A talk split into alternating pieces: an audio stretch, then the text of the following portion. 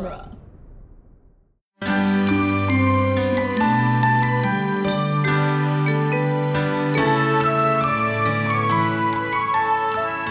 Welcome to Disney Animation Minute Essentials, where we are submerging in Disney's The Little Mermaid one minute at a time. I'm Andrew Dorowski. And I'm Kestra Dorowski. Today we are once again joined by Brad from Cosmic Geppetto. Welcome back. Hey guys, uh, very excited to be back. Having a lot of fun this week. Uh, I'm uh, so glad I got a chance to uh, be. Uh, I was just gonna say part of your world, but I should. We, we, we say that. That's fair. It's fair.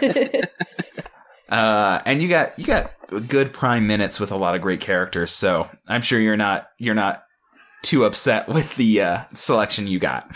I'm very happy. You know, I try to. I've guested on plenty of other shows, uh, and I try to present myself as like, hey, I'm the guy that can come on and talk about anything. You don't need to give me like the prime minutes. Um, I was just on uh, Spider-Man Minute with uh, uh, Scott and Zach, uh, also from Dueling Genres. Uh, great guys, had a lot of fun. But I, I was on like two minutes of board meetings in that movie. I'm like, okay, that I, I can make this work. We had a great time. It was a lot of fun, but it was still, it was like, you know, I, I, I, I I'm on Spider-Man Minute. I don't actually have any scenes with Spider-Man in it. Hmm, it's a shame, but you do get the Little Mermaid uh, in these minutes, and and the evil and, Ursula, the villain, and, you get Sebastian, the king. You get and- Flounder. You got Scuttle. You got most of the primary characters of this film. So Yeah. you got lucky.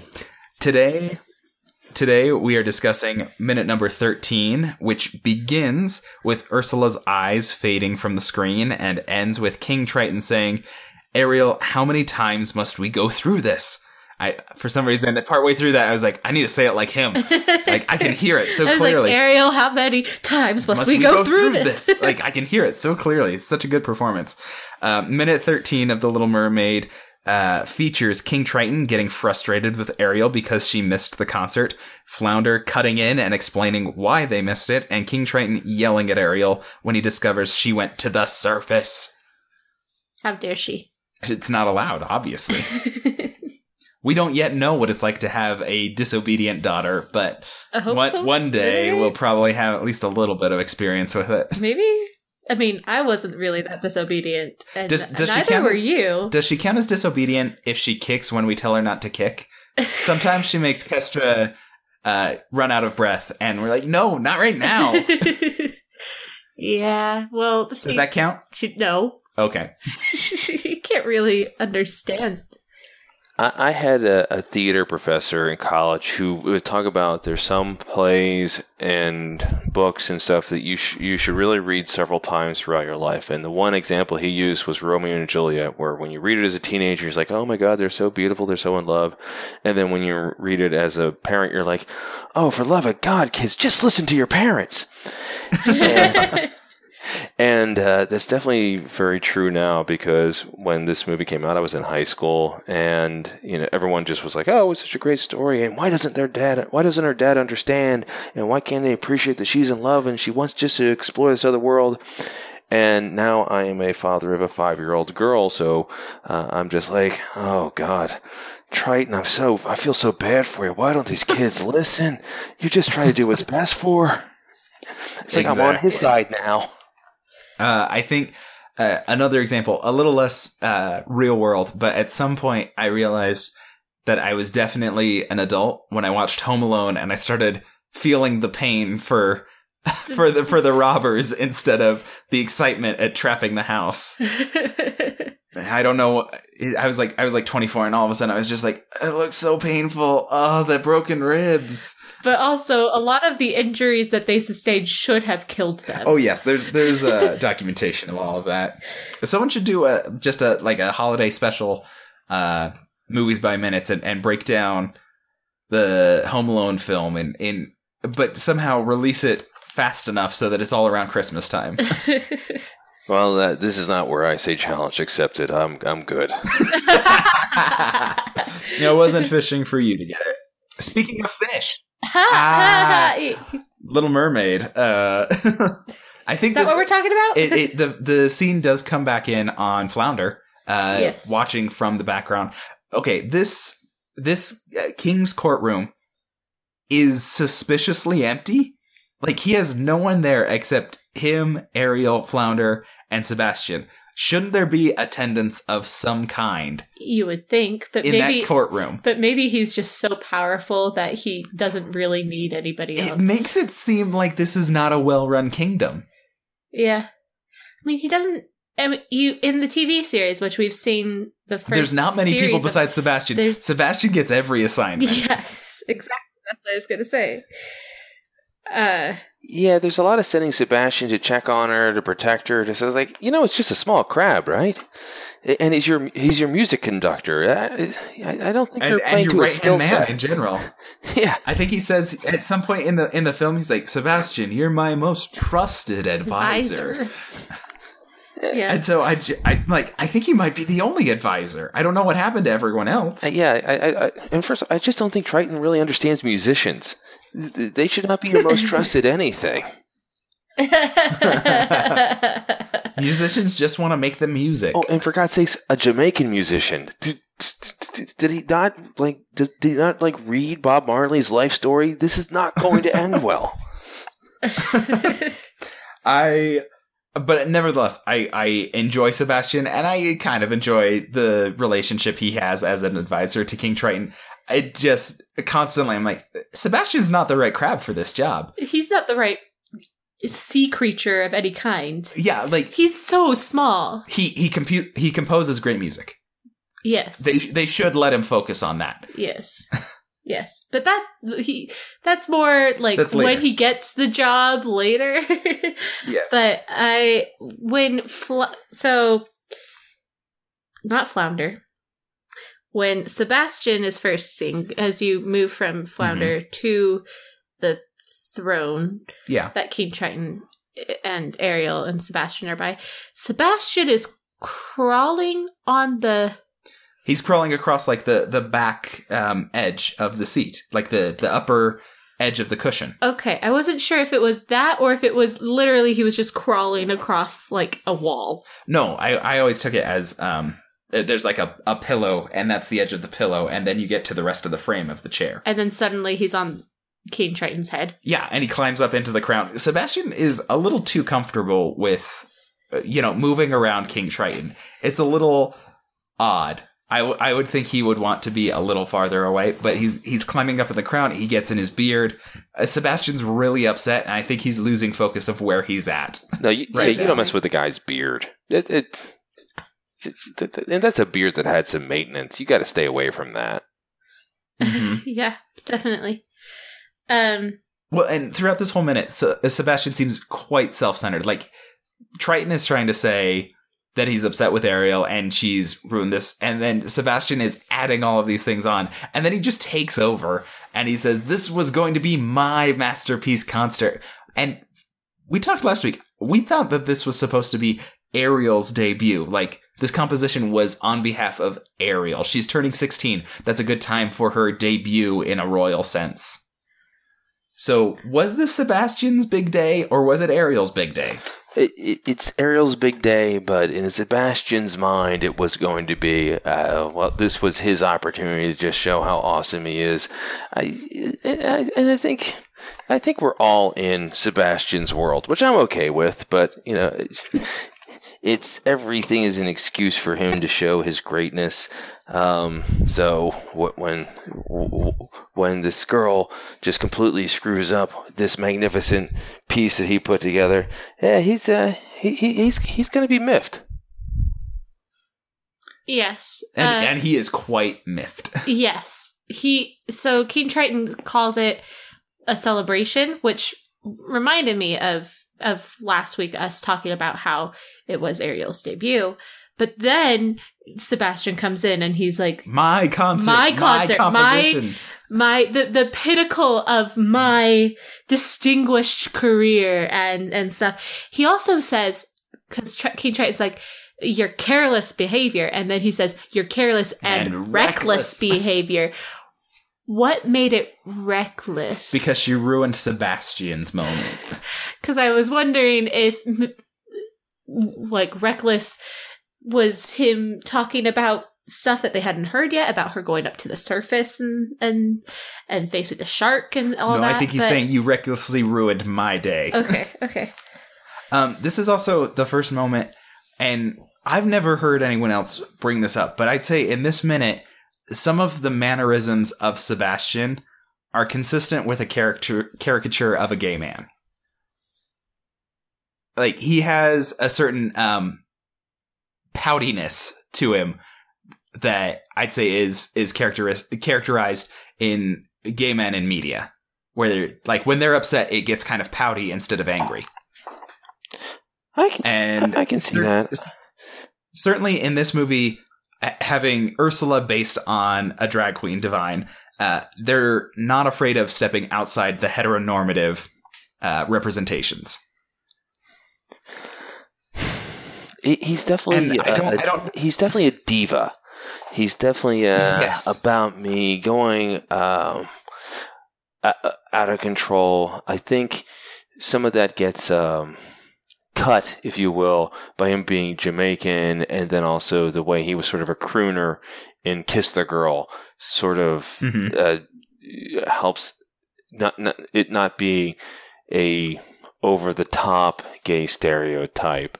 Um, but yeah, you can definitely see, especially in this scene, there's a little, you, you can see a touch of that where they're going with the, um, you know, pouty, and especially the way the character's designed. He, he's got big pouty lips. For, for a crap, he's got some big pouty Mick Jagger lips on him. So, Yeah, and I mean, this would have been made in the in the mid '80s. It would have been uh, basically impossible for them to have an openly gay character appear in in a family cartoon uh, at the time, and things are certainly different now. And uh, Disney still gets flack when they try to address things like that, and it turns into a big mess. It was a big mess for the live action Beauty and the Beast, and it's a big mess when people try to bring it up with with Frozen. And I would say, well, if I mean, if you look back at this, like there are some characteristics on display here, which indicates like maybe at the very least they were inspired by the real world at the time, where you know there were people dealing with this, but typically closeted. It was it was uh, kept a secret, and so they might have been portraying this is a character who has some characteristics of this but we're not going to deal with anything because it's not out in the open in society in general in, in the, the mid 80s when they were making this film yeah. Oh yeah, in the mid '80s, there, there, I was just a, a really, really crazy time because, and it's hard to, it, to my millennial friends, I have a tough time sort of explaining this. Where it, now, having pr- pretty fully developed gay characters, we, you know, we're talking at a time when they're bringing back uh, Will and Grace, um, and having something that like that is, and it's no longer even like a shocking show that they're doing this. Like, oh, of course, there's no big deal. One of the most popular or the buzziest show is uh, ah, was it? Transamerica the the the, the, the one on amazon? Yeah yeah.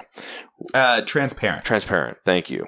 Where the main character is uh, a, a, a man transitioning into um, becoming a woman. Um, and it's it's a buzzy show because it's supposed to be very good but it's not doesn't have nearly the amount of uh, uh, pearl clutching that you would have if you tried god even trying something like that 10 years ago but you know in the 80s and it, it was still something that was very, very controversial, especially being in the middle of the AIDS epidemic and how little understanding there was of so much going on, uh, so much of that. Um, so yeah, it was. You would have to play it very, very carefully and j- just have everything very much cut by. Okay, we're have a little bit of this in this scene, but he still uh, has the Jamaican characteristics and the crooning and everything. So you, no one would actually think that unless they break the movie up minute by minute, like we're doing right now. yeah i i don't think i ever would have thought of it until we were considering um talking about this movie minute by minute and and i suddenly you know noticed some of the characters and like i wonder but also there's no way to know for sure what the intentions were of of any i mean it, it could very well have just been oh he's being a diva Um, he he is he's a creative type, and he's a diva and a musician. Mm-hmm. Um, but it also could have been uh, some subtle indications of things that weren't accepted then, but are are much more widely recognized now. yes. Um, I just I- wanted to to bring that up because this is the first moment where I actually think about that, and and again, it there's no way to know really what's going on, um, whether there's any sort of intent to that effect, or uh, if that's a, a modern interpretation of something. You, Right. you, it, it's so difficult to tell. With at this point, you I mean, it's 30 years old, so you have to describe this as a a, a film in a historical context. It's not a modern film anymore. Right. Oh no, there's so many Uh, things in this movie that um, just wouldn't have been wouldn't be d- done the same way if there was if they made an animated um, Little Mermaid film now. There there are so many things that'd be so different. Aside from the fact that you know it leaping right to the end where the day is saved by Eric. Uh, he's the one who you know uh, defeats Ursula, um, and Ariel is saved. And there's no way that would happen today.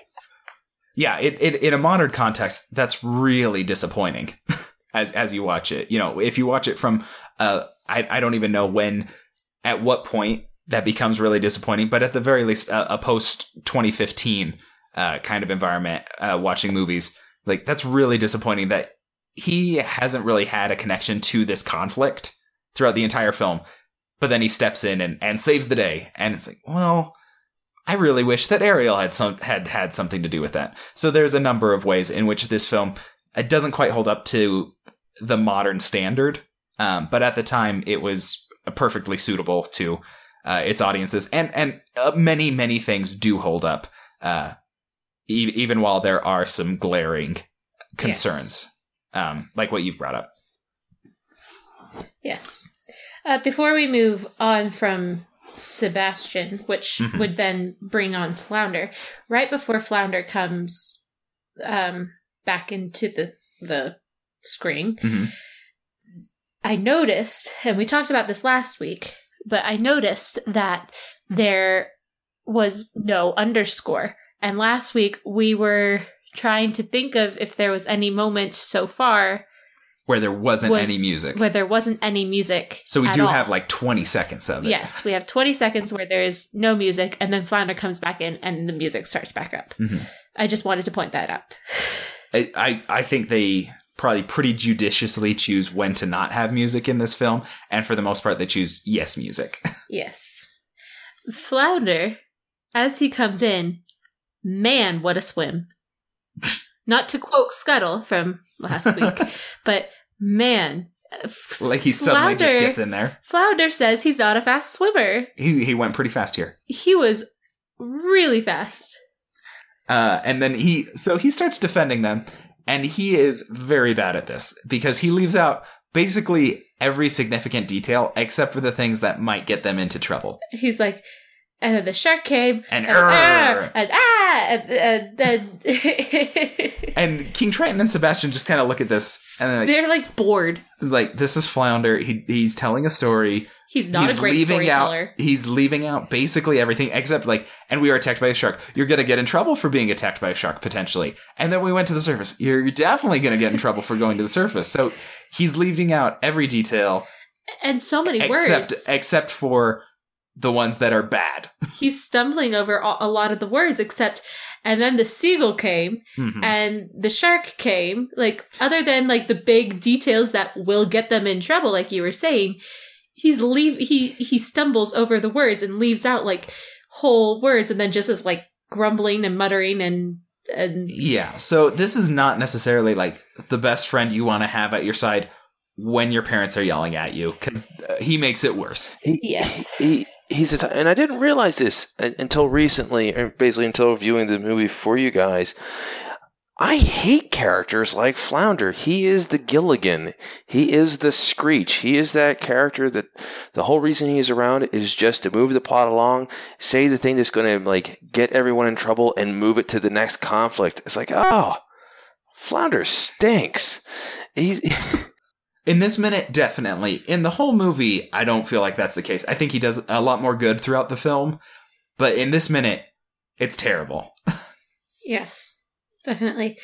And and he makes he he doesn't really do well at storytelling and Except he is good at um, performing characters. performing characters. when the shark's there, he looks like the shark.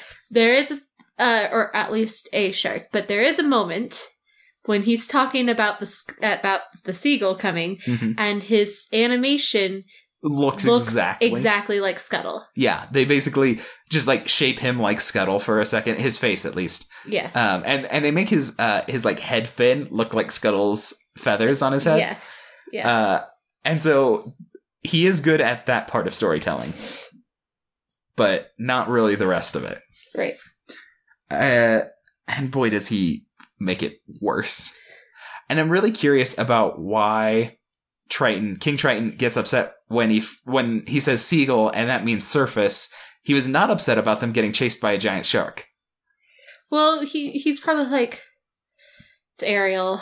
At least she didn't go to the surface. At least So when when so when he's when he hears and they were attacked by a giant shark and it almost got them, well, it's better than human stuff. yes. And, And then, then- and then his worst fear, it's like, and then human stuff. What? What? you went up to the surface again, didn't you? Yes. Uh, and when when when King Triton clicks that s- Seagulls mean surface. means danger Humans. means humans. Flounder swims behind Ariel's huge red hair Mhm. and looks absolutely terrified. Because he said the wrong thing and he knows that it's the wrong thing. And But Ariel then- looks real upset too. Yes, but then Ariel like glares at him, daggers basically. It's it's a very mean look, and I'm glad that it doesn't like her character isn't an angry character because like Flounder would be in trouble. I'd be worried that she's gonna hurt Flounder, except she never hurts Flounder, Right. um, which I think is good. But she looks very angry at him, like, "Why did you have to say that, Flounder?" And he was trying to help. Yes. it, it's such a fine line that Ariel is walking, uh, especially in the early part of the movie, because she she's sort of overmatched by a lot, personality wise, by a lot of the characters in the movie. Sebastian's more fun. Ursula is a bigger, more boisterous character. So I don't think it would take a lot for the audience to turn on Ariel. So they can't have her get too um, cross with Flounder because Flounder's pretty you know, is is presented as a pretty harmless, well-meaning character. So it's a good, you know, give her give him a little side eye, but don't have her like like be nasty to Flounder because the audience, especially at this point, they would turn on her because she she's a little bland. She she's the ingenue that's carrying the story and. sh- She's in a movie with a lot of like bigger than life characters, so it's a good thing that they uh, that that they were careful with that. Yeah, I'm glad that they didn't lean into that, and it it, it is limited to just that look in that moment, and then she moves on from it, uh, which is a good lesson for people to learn. Uh, You know, sometimes people are going to do things that frustrate you, and it's important to move on from it and not let it linger too long, because then it just propagates unhappiness. Yeah, definitely. uh as we're dealing with like this whole conversation uh, we get some shots from like the front and the back of king triton. His crown looks the same both ways. Like when you see it from behind it looks just like it did from the front which makes me think it looks like it's instead of like a crown or a tiara even it looks like it would be like a headband that you just put straight down on your head and it has the spikes on it But then you get shots where, Like, where we see it looks later. like it's it is a crown. Like we know it's a crown crown later in the Right. movie. But at this point, it looks like he's just kind of got a headband with the spikes. huh. I thought that was a little odd. Yeah. Um, do we have a reason why King Triton is more upset about humans than sharks? Yeah, you know, because he's the king of sharks. He- he- he- he- he- Sharks are, you know- are part of his domain. Yeah, and you know, I, I, I, I, don't really think he really realizes. Like, no, they, they would eat your kid, but he, I think he feels in control of sharks and humans and the world of land. Those are the things that scare him more because he doesn't understand them and he doesn't have control over them. He- which with the control, he blames humans for killing Athena, his wife. There has been some conflict over whether it was Ursula that killed her, but like some people That's say not indicated in this some- film, is some, it? No, some people say that that Ursula killed Athena, but Where is most, that indicated from? I, I I I I've saw never it heard online. that one. However, most people say that it was a ship or a hook or Captain Hook that Some pirates some pirates who maybe have a history of attacking mermaids. who who killed Athena. And I think that that tracks more and that would be why he is afraid of humans and afraid of what they could do. hmm Well, which and leads spe- to tomorrow's minute a is lot that more. is that in tomorrow's minute he specifically mentioned something about that? He- yes. Okay, then I will save more discussion on that till tomorrow. It'd be so great if they could tie this movie into the uh, Tom Hanks in the same universe as the Tom Hanks movie Captain Phillips. If those were the pirates that I got her as well, you'd have a little crossover. It's like who's the captain now? And I thought you yeah. were going to say the Tom Hanks film Splash because we've already discussed uh, this film was almost canceled because Disney was working on a sequel to Splash. oh gosh. So They maybe that also ties into Captain Phillips it all and comes together. Castaway and and This is a world where everyone looks like Tom Hanks. uh, I, I'm all out of notes. As am I. Uh, I am I, I am uh, I am tapped out. So Okay. That's all we have for you today. We are part of Dueling Genre. You can find us and many other podcasts at duelinggenre.com. There, you will also find a link to a Patreon page where you can support all Dueling Genre productions. We are on Twitter and Instagram at DizMinute, on email as Disney Animation Minute at gmail.com, and on Facebook at the Disney Animation Minute Secret Essential Listener Society, or Damsels group. Our guests can be found. at uh, cosmicgeppetto.com. Um, we're also on Apple Podcasts, both the Cosmic Geppetto podcast, where we talk about books, movies, comics, um, eh, basically whatever we feel like, pop culture. It's a weekly show. We've been doing it for about two years. We are getting very close to our 100th episode, which is amazingly exciting. Uh, and we've had uh, what tell you what started off as us just talking about the movies of the Marvel Cinematic Universe has become uh, much bigger and crazier. We've had uh, some amazing guests, um, uh, musicians and writers and comic book artists, um, and uh, just a great time. And we want it'd be great for everyone to join us. And uh, we also did Minute of Darkness, also available on uh, Apple Podcast. that we completed recently, where we talk. Uh, broke break down minute by minute the uh, Sam Raimi classic Army of Darkness, and uh, yeah, give it a listen. Yeah, definitely go do that. Until next time, thank you for making us part of your world.